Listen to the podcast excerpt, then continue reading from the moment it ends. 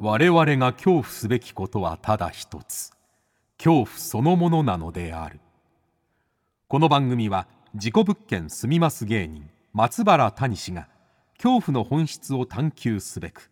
各界の道を極めた人々と恐怖について語らいます松原谷氏の興味津々ご一緒に恐怖の感性を磨きましょうこんばんは松原谷史です今夜の対談相手は怪談オカルト研究家の吉田裕樹さんです早稲田大学卒業後2005年怪談サークルトウモロコシの会を立ち上げ居酒屋や公民館などで怪談を語り続けるうちにさまざまな怪談イベントや番組へ出演するようになりますその後も日々オカルトや怪談の研究に没頭しライター編集者としても活動恐怖実話シリーズや一行怪談をはじめとする実話怪談本を多数執筆され実話怪談ブームの立役者的存在となっていますそんな吉田さんとの対談をお聞きいただくのですが、えーまずは、ね、吉田裕樹さんがなぜこの怪談やオカルトにまつわることを書くようになったかそのきっかけとルーツですねはいそしてまあとても重要な人物としてやっぱり稲川淳二さんの存在があるということですねあと、まあ、階段ブームね一体階段ブームとは何なのかというお話を、えーじっくり聞かせていただきましたさあ、えー番組をお聞きの方はぜひ「ハッシュタグ興味津々」「ハッシュタグ興味の今日は恐怖の今日です興味津々で感想などどんどんつぶやいてくださいそれではお聞きくださいどうぞ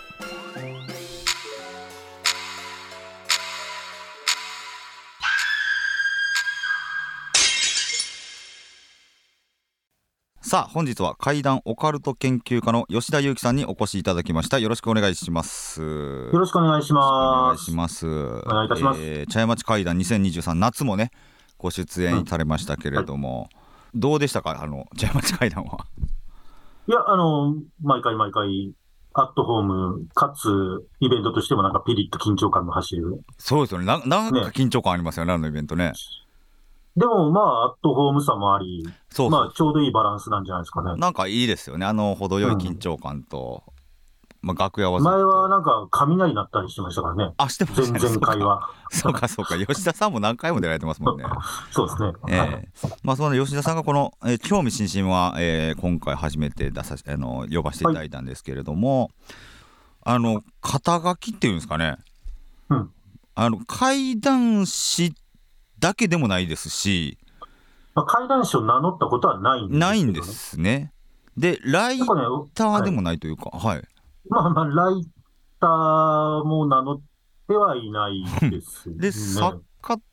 ということにもなるんですかね。作家も名乗ったことはないです。だから何者でもいなやないない。ない、ないっていうか、うんもう、クライアントさんにうんお任せしますって感じですね。お任せするその企画ごとに、はいまあ、テレビであれ、ラジオであれ、イベントであれ、はいはい。クライアントさん、クラクライアントさんっていう のはその、えー出版社だったり、うんえー番組の局だプっロデたューり、サはーだったり、いはいはい、イベントの主催者のだ方ったりだっってことたですりねが、その企画で、うんえー使いやすい肩書きを何でもいいからつけてもらえば、私はもうそれに従いますと。もういいと。 うんだまあ、いいまあまあ、厳密にはフリーターです。厳密に言えばフリーターなんです ね。はいはい、どどんな仕事でもフ受リけまーす。ター何でもやりますと。はまあ一応オカルト研究家でもあるんですかね。という肩書きの時もあります、ね。そうかもうもう何でもあるということなんですね。まあ、怪談師がうん。使われる時もあれば使われない時もあるっていう感じですよね。はあ、はあはあはあただ我々の世代って、ん芸歴の2000年代半ばぐらいからやってる人たちって、うん。多分怪談師ってあんまり使わないですよね。イタコ28号さんとかもそうだし確かにイタコさんも怪談師って感じじゃないですもんね。あれね、そう、私もそろそろちゃんと情報をはっきりさせたいなと思うんですけど、おそらくね、2009年あたりから、うん。テレビにちょっと会談の人が出演することになって、それで肩書きをつける必要があって、ほうほう。怪談師っていう言葉が使われ始めたのは、私は一応リアルタイムで目の当たりにしているんで、 え2009年あたりなんだ2009年、ここ何があったんですか2009年ってテレビ東京の「ショコリータ」っていう番組で怪談、まあ他局ですけど、はあ、はあはあはうん、あ、まだその辺からってことなんですそれまではじゃなかったんですねこの怪談を語る人がテレビに出演するっていうのとかは素人の人が出演するってことはなかったですね。そうかあんまりは。ああの関西ではたまに稲川淳二さんの番組とかで、はいはいはい怪談グランプリとかはね昔そうでしょうけどねそそのもっと昔で怪談百物語っていう、うんうんうんうん80年代とかの番組でははいはいはいあるんですけど、ああいうこうプレイヤーそがうか壇上に上がって語るっていうのはそれまうんうでんなかったから、はいはいはいそれで怪談師っていう言葉、おそらく山口敏太郎さんが、うんが、に始めたんじゃないのかなっていうのは私の、なるほどなんとなくの印象ですね。確かに肩書きとしてのものってはそれまでなかったっていうことなんですね。うんうん、まあ、怪談師っていう言葉自体はね、あの、明治大正とかもあったんですけあああっど、たんですね。はいはい、うん、あの浪曲とか講談とか落語とかでで、割と怪談専門の人がへえ。いたらしくて、で、怪談師の肩書きでは全国地方を回ったりとかあああはあるんだ。はあった。林家正蔵さんとかね、あの周りの人たちとかが。はあ。でも林家ってついてるからまあ落語家さんですよね。落語家ですね。林家正蔵さんは特に怪談を得意としてたんで階段を得意とする落語家さんってことですよね。そうですね。だから階段だけをする人ではないってことですよね。あそうですね。うんだ多分あの、その、それこそ企画によって、はいはい地方公演によっては怪談師って名なるほどなるほど。乗はいっはたいりはしい、はいて、。まああと講談の人も浪曲の人も。ああなるほどだからジャンルというか、あのー漫談家なんだけど演目としてギャグ漫談とかななんかそういうことなのかなっていう、だし、多分その興行の時に怪談師っていう肩書きでやるとでやるっていうお客さんも分かりやすいなじゃるほどないですか。なるほどなるほどだからその怪談をするだけの人怪談師そのものっていうのは本当にうん。近年のものっていうことですよね。まあでも怪談をするだけの人も別にいないですけどね。まあそれ,、ね、そそれれでは普段働いてたりもするでしょうからそうそうそう。で、私だって別に怪談語りだけで食っていってるわけじゃないですから。ね。ね本も書きますしいろいろと。確かになやってうん、うん、ありがとうございます。じゃあそんな吉田さんなんですけど、はいまず、まあまあ、とにかく今は特に怪談怪談だったり、まあ、オカルトミステリーなものいっぱい関わってると思うんですけど、そもそものルーツですよねよ幼少期、これど,、うんどんな少年だったんですかいやもう階段とは一切関係ないあ関係ないんだ。人生を送ってましたね。オカルトとか、まあバカにしてたかな、オカルトオは。カルトをバカにする側のあのクラスで幽霊見たとかいう子がいたら何言ってんだお前っていう側の非科学的なことを言うのはやめたまえって言ってる側でしたね。側だったんだ。 はいはい。えー、じゃあその時に影響を受けたものとかは何なんですか、あでもどうだ、今になって振り返ってみると一番影響を受けたのは、うんシティボーイズかな。シティボーイズさんはい はい。もうライブ公演のセリフ全部暗記してましたから、ね、えー、 4年分ぐらい。 4年 分くらいのはい。鍵のないトイレと愚者の代弁者、東へ、ゴムの市場、愚者の代弁者、うっかり東へ、ほうほう4公演分ぐらい。あれほワうウワウでやってたんですワウワウかはあよ。もう、それを全部暗記してほう生活してましたね。バス停でバス待ってる時とかにブツブツブツブツ。シティ吉田さんのルーツはシティボーイズなんですねまあ、うん。巡り巡って、でもやっぱり一番影響を受けてるのはシティボーイズ。ほうあシティボーイズに影響を受けるとまたそのだから舞台側というか舞台に立つ側をに憧れがあったっていうことになるんですかそうですね。高校で演劇部作ったりしましたし、そうか演劇なんだなうん。まあ結局、あの、一人しかいなかったんで、あ今のトウモロコシの会と一緒ですね。いやいや階そう段そサーうクル、トウモロコシの会と一緒で、はい高校の演劇部も一人しかいなかったんで、私が作って、一人しかいなかった文化祭で一人やってましたけど、結果だから一人芝居になるんですかでも一人芝居だし、スタッフもですかね、音響とか照明ももう私一人でやってたんで、だかすごいそうならガラスの仮面の北島麻也が一人しか演劇部にいなかったから、文化祭で一人でやったっていうエピソードがあるんですけど、はいあれ、でも音響と照明は友達に手伝ってもらってますから。じゃあ音響と照明も本当に一人でやって舞台も設営も一人でやったのはも、はいう吉田さん北島前より上です。上かいや、下なのか。下、下なのか。 いや 上か下か分からん けどでもほんまに一人でやったんですねそうですよ。あでもそういうところはでも今の活動に影響はあるかもしれないですよねまあ、そうですね。うん、でこれトウモロコシの会ですよよく肩書きとして出てくるトウモロコシの会会長吉田裕樹これこれ何なんですかトウモロコシの会っていうのは階段サークルです ね。でもここで階段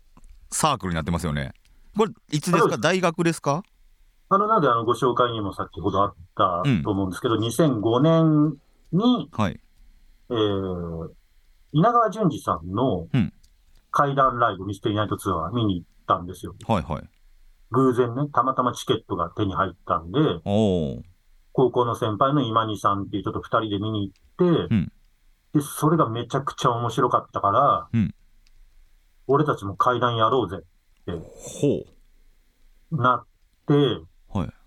ただまあ、当時別に階段やろうぜって言っても、今みたいにうん階段師っていうものもないし、はいあの、プロの作家さんとか芸能人以外で階段をやっている人なんて、ん一般人素人で階段やってる人なんて一人もいなかったあーんですよね。まあ、関西の方で階段者さんが同じタイミングぐらいでは始めてたかもしれない階んです段け者ど、ねはいただ、まあ、あの、でもそのみんなが知ってるような階段語りの上手い素人とかはいなかったんですよ。ほう階段イベントなんてもなかったし。はいはいはいはいなので階段やろうぜっつっても、何やればいいのか分かんなくて、うんうんとりあえずみんなで階段を語る飲 み会をするサークルほうほうほうほをやろうっていうことで、それはトウモロコシの会ううんうんうんですね。あの、中野の魚民で、 あの、今はもうないのかな、確か。はあはあはあ昔あった中野の魚民が、集ま大ってたんきでいす魚民があって、はいお座敷が15人ぐらい入れるお座敷があったので、んそこ毎回借りてうんうん会合をしてましたね、月1ぐらいで。へえ。それは大学生ってことですか。ええもうとっくに卒業してます。あ、とこ卒業してから、あ、その大学の先輩と見に行った時にやろうってなったってことか。はい、あ高校の先輩ですあ、高校の先輩か。それ卒業した後に。そうです。で、その今にさんは今はもう脱会されてるんですか。。まあ、事実上、クビですよねクビなんだ。で、 まあまあ、階段やってますけど、はいはいたまに一緒にイベントとかやってあ、ますはい、やるのはやるんだ。はでも一応もう事実実質トウモロコシの会は一人と。けど、そうですね。はいことになってんだ。はあれなんかあの僕田中俊之さんはいはい。と2020えー2013か怪談グランプリで初めて一緒になって、うんうんで後から知るんですけど田中さんと吉田さんってもともと知り合いですよねあそうですね。2009年に私がその先ほど言ったうんテレビ番組に出て、はいで、それをお田中さんが見て、ほうで、なんか、なんとなくそれでコンタクト取るようになったっていう感じなので、ええ2009年からですね、知り合いになったのは。田中さんが吉田テレビで見た吉田さんに連絡をしたってことですか、そうです正確には田中さんの先輩の、あの、横山さん。あ横山さん横山総一さんはいはいはいははいいはいはい。はい。じゃあそうだから僕その辺があの知らない世界とかポッドキャストでつながってますよね確かそうです。ネットラジオ。ネットラジオかはいだ。からネットラジオがちょっとバーンっていろんな人がやりだしたっていう時期とも重なるわけですよね、そうですね。特に関西では盛んでしたね。はあはあはあはあはあうん、で、関東ではあんまりやってる人は少なかったんですけど、あなるほど、ほうほううん、まあ、その縁もありましたね。それネがットとラうジオつながりでもあるし、とうもろこしの会でネットラジオをやってたってことですか、うんほうそう今でもやってますけど、あ今でもやってんだ、 はでそれを田中さんは、えー血液型ゾーンだったかな横山さんとやっててそうそうまあ、当時は血液型ボーイズトークです。あボーイズトークっていう名前やったんだはいはいでそれもつながりがあってそこで田中さんも横山さんも影響を受けたというか階段でテレビ出れるんじゃないけどうんうんうん、でも吉田さんが テレビ出てることに、まあ、少なからず刺激を受けてるわけですよね。まあ、それはまあ流れとしてはあるでしょうね。うんうんで、その後ほら、また怪談グランプリとかが、はいはいはい。はい、大阪、関西でああね、テレビでやったりとかしたんで。るほで、一緒に出たりとか、ほうほうほう。あでも面白いなそういう流れがあったんですね。はいうんうんうんうん。 で吉田さん自身はもう怪談が好きってよりもまず稲川淳二さんに衝撃を受けてうん興味を持ち始めたと、うんはいそこからあの「怪書」っていうあれは自費出版の雑誌になるんですかね同人誌です、ね。同人誌になるんですかね「怪」のとところって読むのかなあのそうです。ところ、そばどころとかのところ。はいはいはい「怪書」で、解消。ええ、これを作るうーきっかけというかこれはだからもう、正確には怪談の雑誌ではないんですよ。あ違うんだあのはい、はい。最終号で怪談特集はやったりしてますけど、うん一応名目としてはオカルトスポット探訪マガジンうんうんうんなので、はいオカルト的な場所を現地に行って紹介する写真とか撮ったり、うんえーレポートを書いたりして、んこんな面白いところあるよって紹介するっていう、どちらかというと、チンスポットとか B 級スポットと呼ばれるようなジャンルの方が近いですかね。うんうんで、えー私は、まあ、心霊スポットとか、初め行ってたんですけど、肝試しで。だってあんま面白くない。ああえそれはさっきスポットが心霊スポットに行そうっですねてたんですかここに行ったらはい記事なんか書けるかなと思って、まあ、やっぱり階段始めようってなって、うんうん2005年かはいはら、いはいはいということになったら、まあ一応行くじゃないですか。うんうん心霊スポット。心霊スポット行ってみた肝試し。うんはい。まあ面白いところは面白いんですけど、うんただ、あんま掘り下げがいがないっていうか。あーはいはいはいはいはいはいで、雰囲気味わって終わりって いう。ので、なんか、もうちょっと面白いとこないのかなっていう感じで、まあ、ほうほザ・心霊スポットじゃなくても、うんまあね、ちょっと別に変なオカルト的なスポットというか、まあ、ううんえーお変なお寺だったり、変な神社だったりはいはいっていうのがあったりとか、ほうあるいはまあ温泉とかでもなんかすごい変わった温泉がああったりとか、まあもっと言えば別に遊園地とかでもなんかすっごいなんでこの変な遊園地はとか、はいはいはいだんだんそっちの方に興味が湧いてきてて、うん日本のみならず海外とかあもほうほう行くようになり、で、はいそういう友人も増えるわけじゃないですか。はいはい各地にねいっぱい詳しい人とかもいたりするからはいはい。新スポット、B 級スポット大好き。はいはいしかも、それぞれ得意なジャンルがうんうんうんあるとかね。うん、神社得意な人もいりゃ変な店ばっか得意な人もいりゃとかそうそうそうそう。はあはあダムだけに特化してる人とか、はいはいはいはいまあ、いるわけじゃないですか。うんいだるから、仲良くなったりして、でもさ、みんな写真撮ってね、現地行って、うんえー、るわけだけど、それ、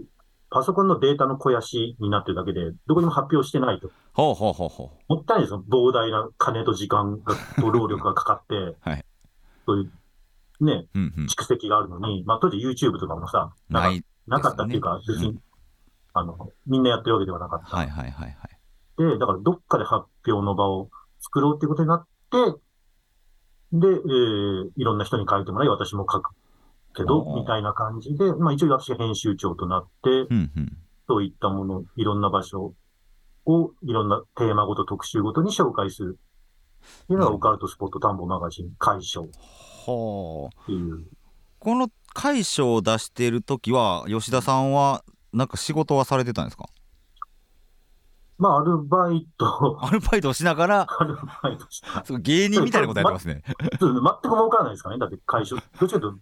ド赤字ですから。ドアかじなんだいや、もちろんみんなにギャラは払ってますけど、ほうでもまほあ別にあ1万とか2万とか3万とかそれぐらいですしう、すごいなあの自主レーベル出してめっちゃあそうです CD 出してるバンドにめっちゃ金払ってた みたいな感じですよねあだからまあ一応コミケとか出したらわ割と売れるんで、ああなるほ印ど刷印刷代とかみんなのギャラとかはペイできてるおーほうほうほけど、取材経費考えると、ううんあのフランスの片田舎行ったりと か、あもの、してるんで、はい一冊300万ぐらい多分かきます よ。取材経費だけ見たら。 すごいなしかもバイトで 貯めたお金とか使ってまあそれはあのみみんなの取材も含めてね。まあまあまあみんなのももねでも好き者が集まったってことですねみみんな勝手に趣味で、だから勝そ手に一人で、その段階では趣味なわけですよねそうです、そうです。趣味でもうやってたそれは20代になるんですかね20代30代い やいや、いやもう30代。 30代入ってあいいだってな2011年だからね、創刊が。そうかもう、もう私30歳ですね。えだから今今みたいにこのいろんな、まあ、怪談本もそうですしねいろんな怪怪談の語り方の本も出されてますしそれこそ金属地の本も出してるし、この本を出すようになったのはいつ頃になるんですかあ、でもそれぐらいかな、2011年ぐらいから、うんえー、多分その震災の年あたりだったとほうほうまず最初が放課後怪談部っていううん本で、うんうんあこれ2011年ですね。うんうんあなのでその頃からほうほうですね。まあ、そのあたりからまあどんどんなんなんなんいろいろオファーが入ったりするようになるんですかね。まあ一応ライターの仕事もうんうんよくミリオン出版さんはいはいかはいミリオンさんらはいまあ受け負ってやうっんてましたね。で、まあイベントも、でもその頃まだイベントはそんなお金儲かんなかったな。そうかイベントっていうのはそんななかったんですね階段なりのあんまりなかったし、やったとしても今みたいにギャラが、そうかお客さんが入るのもう少なかっただろうしとかになってくるのか。んうんはあなるほど吉田さんの歴史が、なるほど今ちょっと理解できつつあるんですけど。そうそうまあとにかく貧乏だったっていうので間違いないです。はあ、はあはあはあは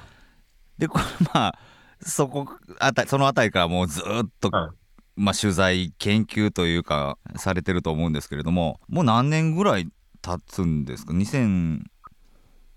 2005年がデビューだとすると、うんだ18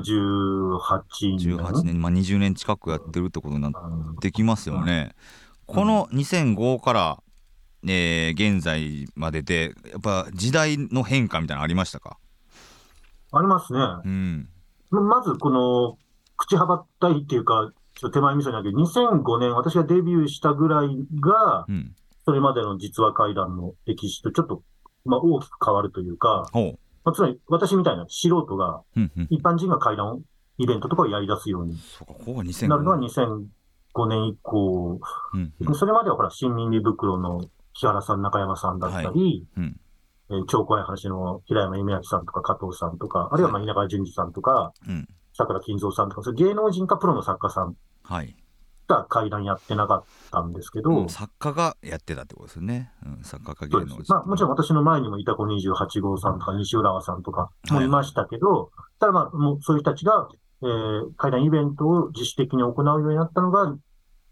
平成の後半ですね。2005年から2019年あたりまで。なるほど、うん。うんうんで、2020年になって、またちょっと一回大きい変化がうん起きましたうね。ん、2020年コロナコロナでおもうそうだしいココロナで巣ごもりになったと同時に、うん動画配信のプラットフォームが、はいまあ、非常に整ったというか、まあ、YouTube ももちろんそれまでもずっとありましたけど、うん結構もうみんながやるようになったし、はいはいはいうん、YouTube 以外の動画配信も気軽にできるしう、んで、ライブもできる。うんうん生中継、ね、生ライブも簡単にできるようになったうんのが合わさって、非常に怪談の動画配信っていうのがう流ん行りましたね。うんじゃあここやりはやすいですもんね。 2020はもう完全にこの怪談ブームのターニングポイントといううこんと、ですよね、だって音楽とかお笑いと比べてもやりやすいですからね。こうやって自分の部屋ええでスマホ一つあれば確かになできますから。あーそしてね今まで誰にも言ってなかった実体験とかも語れるし、まず誰か一つぐらいありますしね。うん、うんうんなんか怪談は。うんはいでそれぞれがあ集め出したりとかしてそうそうそうそう。はいはいはなので、マジで2020年、21年、22年、23年の、まあまあ、まあ、まあ、で約3年間い。うん。ここは本当にそうだっは、でデビューした人って、た。うん。それ以前と同じぐらいいると思います。だおつまお、りもうこの倍に3なった年間で。そう、それまでの30年間でデビューした30年間と。怪談やってるやつと、はいはいはい。 2020年から現在までああはデビューした怪談やってるやつの数って多分同じぐらいあ。はいあはますよ。だってもう新人の人で聞いたら大体今年始めましたとあ。うか、んうん。 1年前です、2年前です。はいはいはい。ですよ、ほぼ90%。うんうん。うん、本で当は、もしくは昔やってたけどずっと休んでて、うん。で、2020年から再開はあしはましたっていう人も多いですね。ああ。の、お恐れ今知だらっずてななさったんんとですか。ね。今うん盛り上がるぞっていう。うん。なんかそういうバンド、バンドブームでね、いろんな人がやりだしたのとかと、なんかある意味似てるような気もしますけどね、うはんうんあはあ誰でもできるっていうところが、はあはあそうそう、それがまあ魅力ですよ。うんうんうんうんまあでもいねいっぱい会談する人会談を YouTube なりで発信すると増えたと思うんですけどその吉田さんまあ皆さん多分結構限界ってすぐ来ると思うんですよねやっぱ長いことやってたら、ある程度集まったらそれ以上の話ってなかなか集まらないというか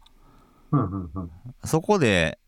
あのー取材に行くか行かないかでまたこの分かれるじゃないですか。うんうん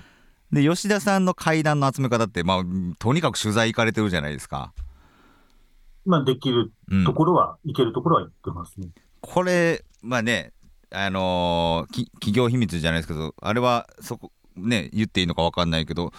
吉田さんはちなみにどういうふうに集めてるんですか階段であったりまあ不思議な話オカルトにまつわることっていうのは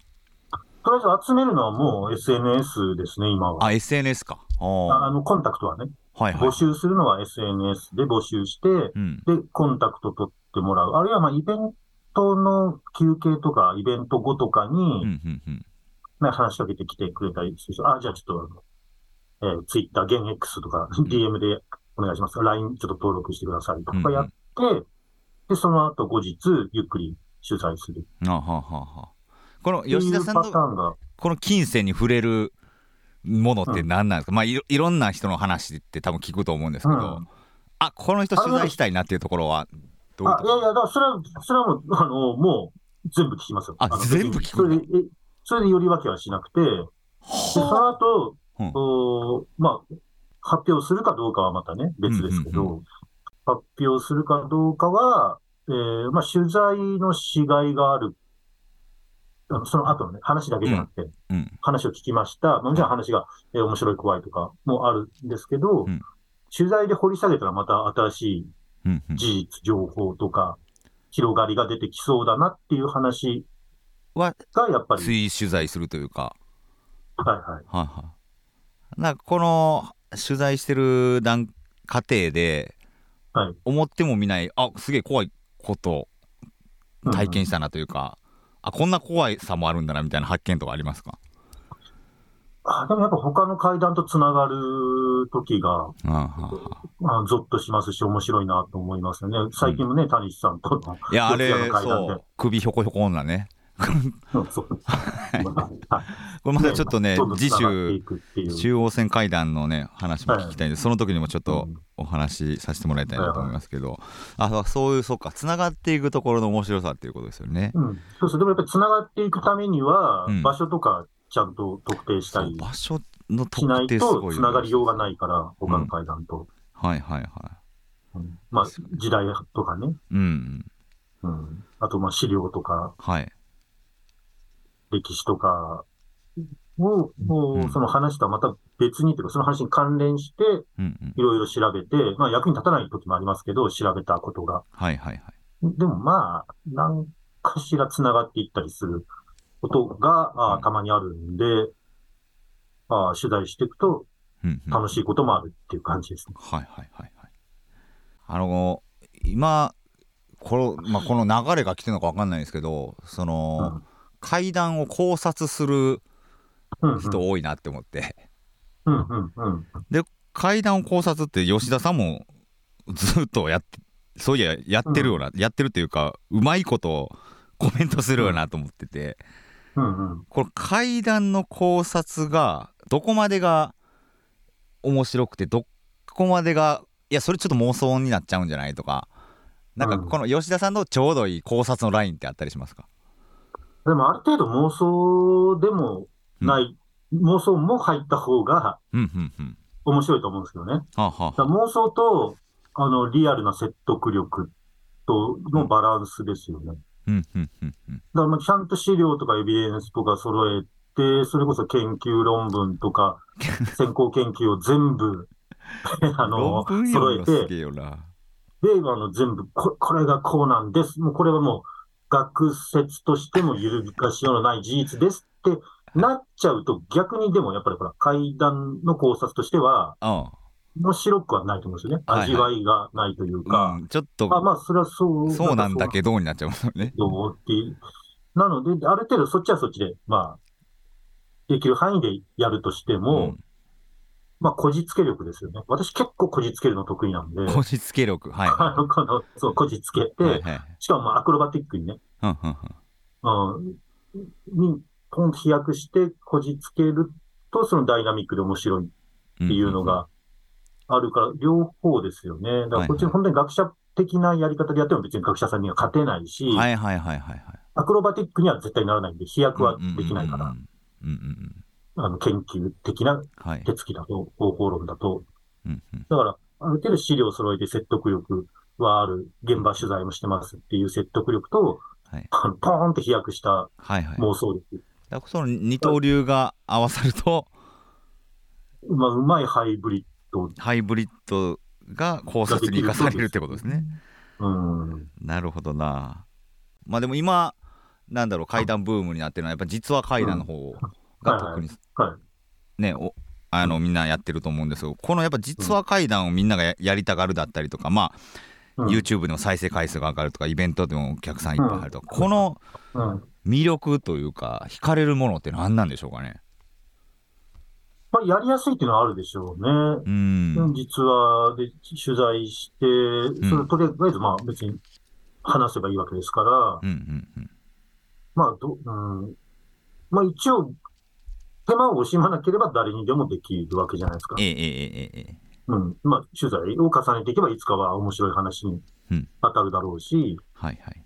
うん。で、まあ、創作は創作で、ある意味、このゼロから考えていいかうら、ん。簡単でしょみたいに思われるかもしれないけど、それだったら取材した方が楽なんじゃないかと思いますけどね。はいはいはいはい。みんな苦しみがとりあえずないからね、ゼロから。ああ、確かにあるものですもんね。実話怪談って。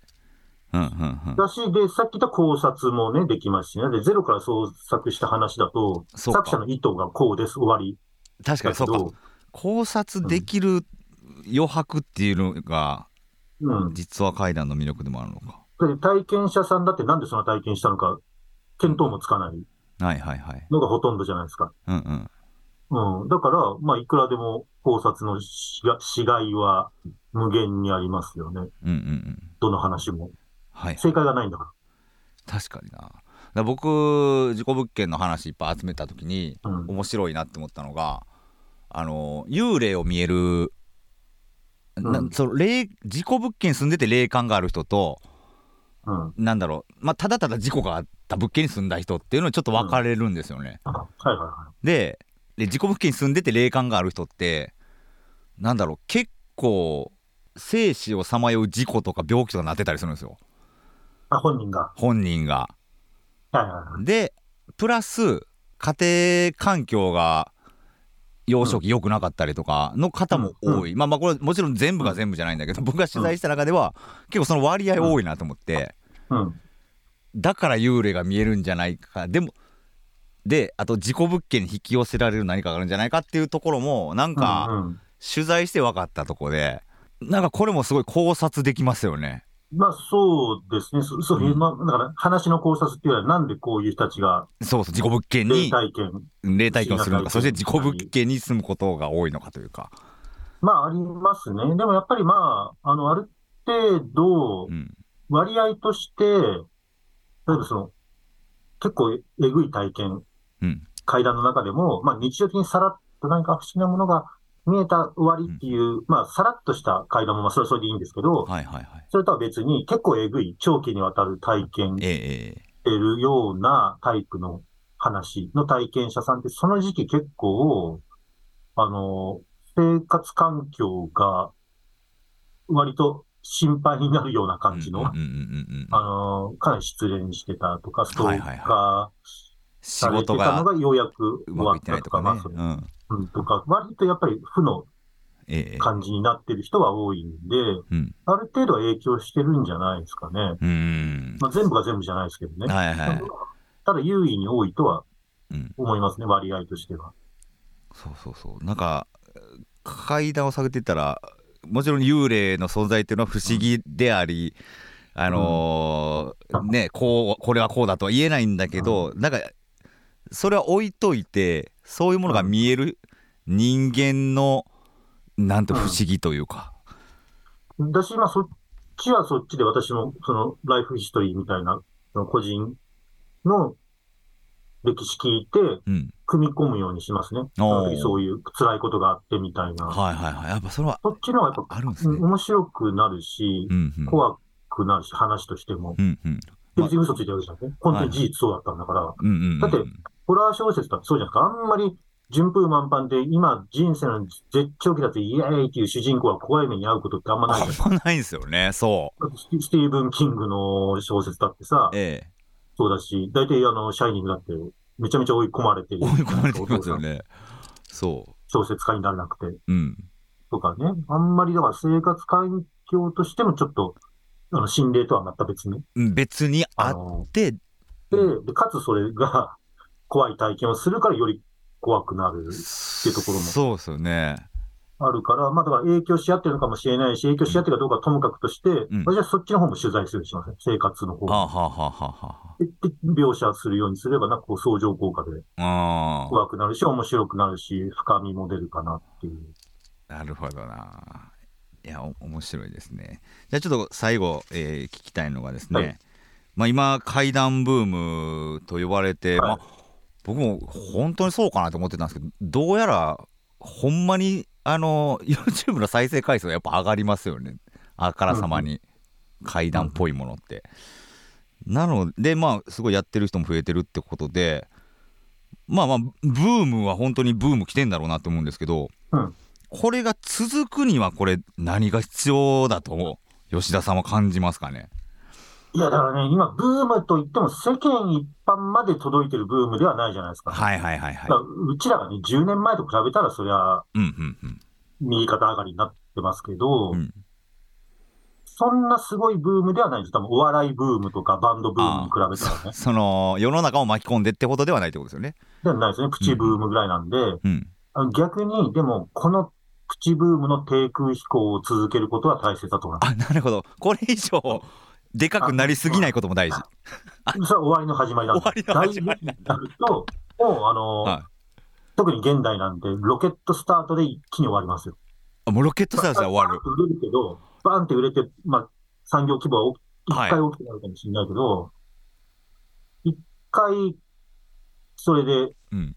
見つかっちゃうと世間に。世間に見つかっちゃうとはいいやわあかっるというわ間に消費されて、わかるなこうだってまあ芸人さんってそうじゃないですか。芸人さんほんとそううん一回大ブレイクすると、それすぐ飽きられるのの始まりじゃないですか。いやほんとあのーめちゃくちゃ感じますね低空飛行の方がずずっと長いっていう。 なるほど。これ障害年収にしたらそっちの方が多いっていうこ あともね。そうか。あの、そうですだねって。ねうん。野球選手でもね、地味に活躍して、その後指導者としても活躍してたら結果紹介ですみたいな。そうそう、だって1年でね、何千万とかうん、多く稼いでも税金で半分持ってかれちゃうんだから、ええそれよ りはあの現実的やな。 800万、800万を40年間続はけいたはい方はが、い。なるほどな。確かにな。そうなんだよな。うんまあだからあんまりね、ドカンってブームにならない方が、うんうんうん。まあ、あの、まだね、やっぱりまだちょっと弱いんで文化としてはう、んうん。もっと、もうちょっと力をつけるまで、はいはい。自力をつけるまでは、まだ無名のままで、そ世う間的か。あにはの無名見のつままかりすぎないようにして。うんそうそうそう。はいはい。ある程度基礎体力がついたらもう見つかってもいいんですけど。ああ。今は、まだちょっと弱い。まだ、まだ。だってお笑いとかに比べたらまだそんな層の厚さがはいやっ。ぱり薄いんで。いや、わかりますわ。あの、ネタでポンっていった芸人がフリートーク苦手やからって、それがバレた瞬間に一気に消されるみたいなの、 なんだろうそ、自力を、もう、もっとそう階段の文化の自自力がついたくまで見つからないようにそう。いいですね。ありがとうございます。えーということでですね、えー今週は吉田さんの、まあ、ルーツの話から、まあえーどんな取材をされてきたか、そして、まあ、階段のね、今のブーム、えーそして実話階段の魅力お聞きしましたけど、来週はですね、まあ、新刊中央線階段のお話から、まあ、今まで出された階段本のお話もちょっと聞いていきたいなと思います。ということで、えー吉田裕樹さんにお越しいただきました。吉田さんどうもありがとうございました。ありがとうございました。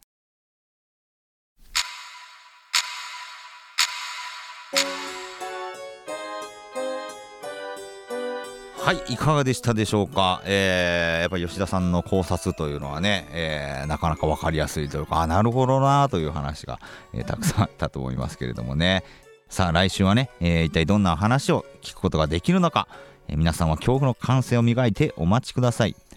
ということで松原谷氏の興味津々今宵はここまでです皆様どうかお元気でさようならお願いですもうこれ以上階段を盛り上げないでください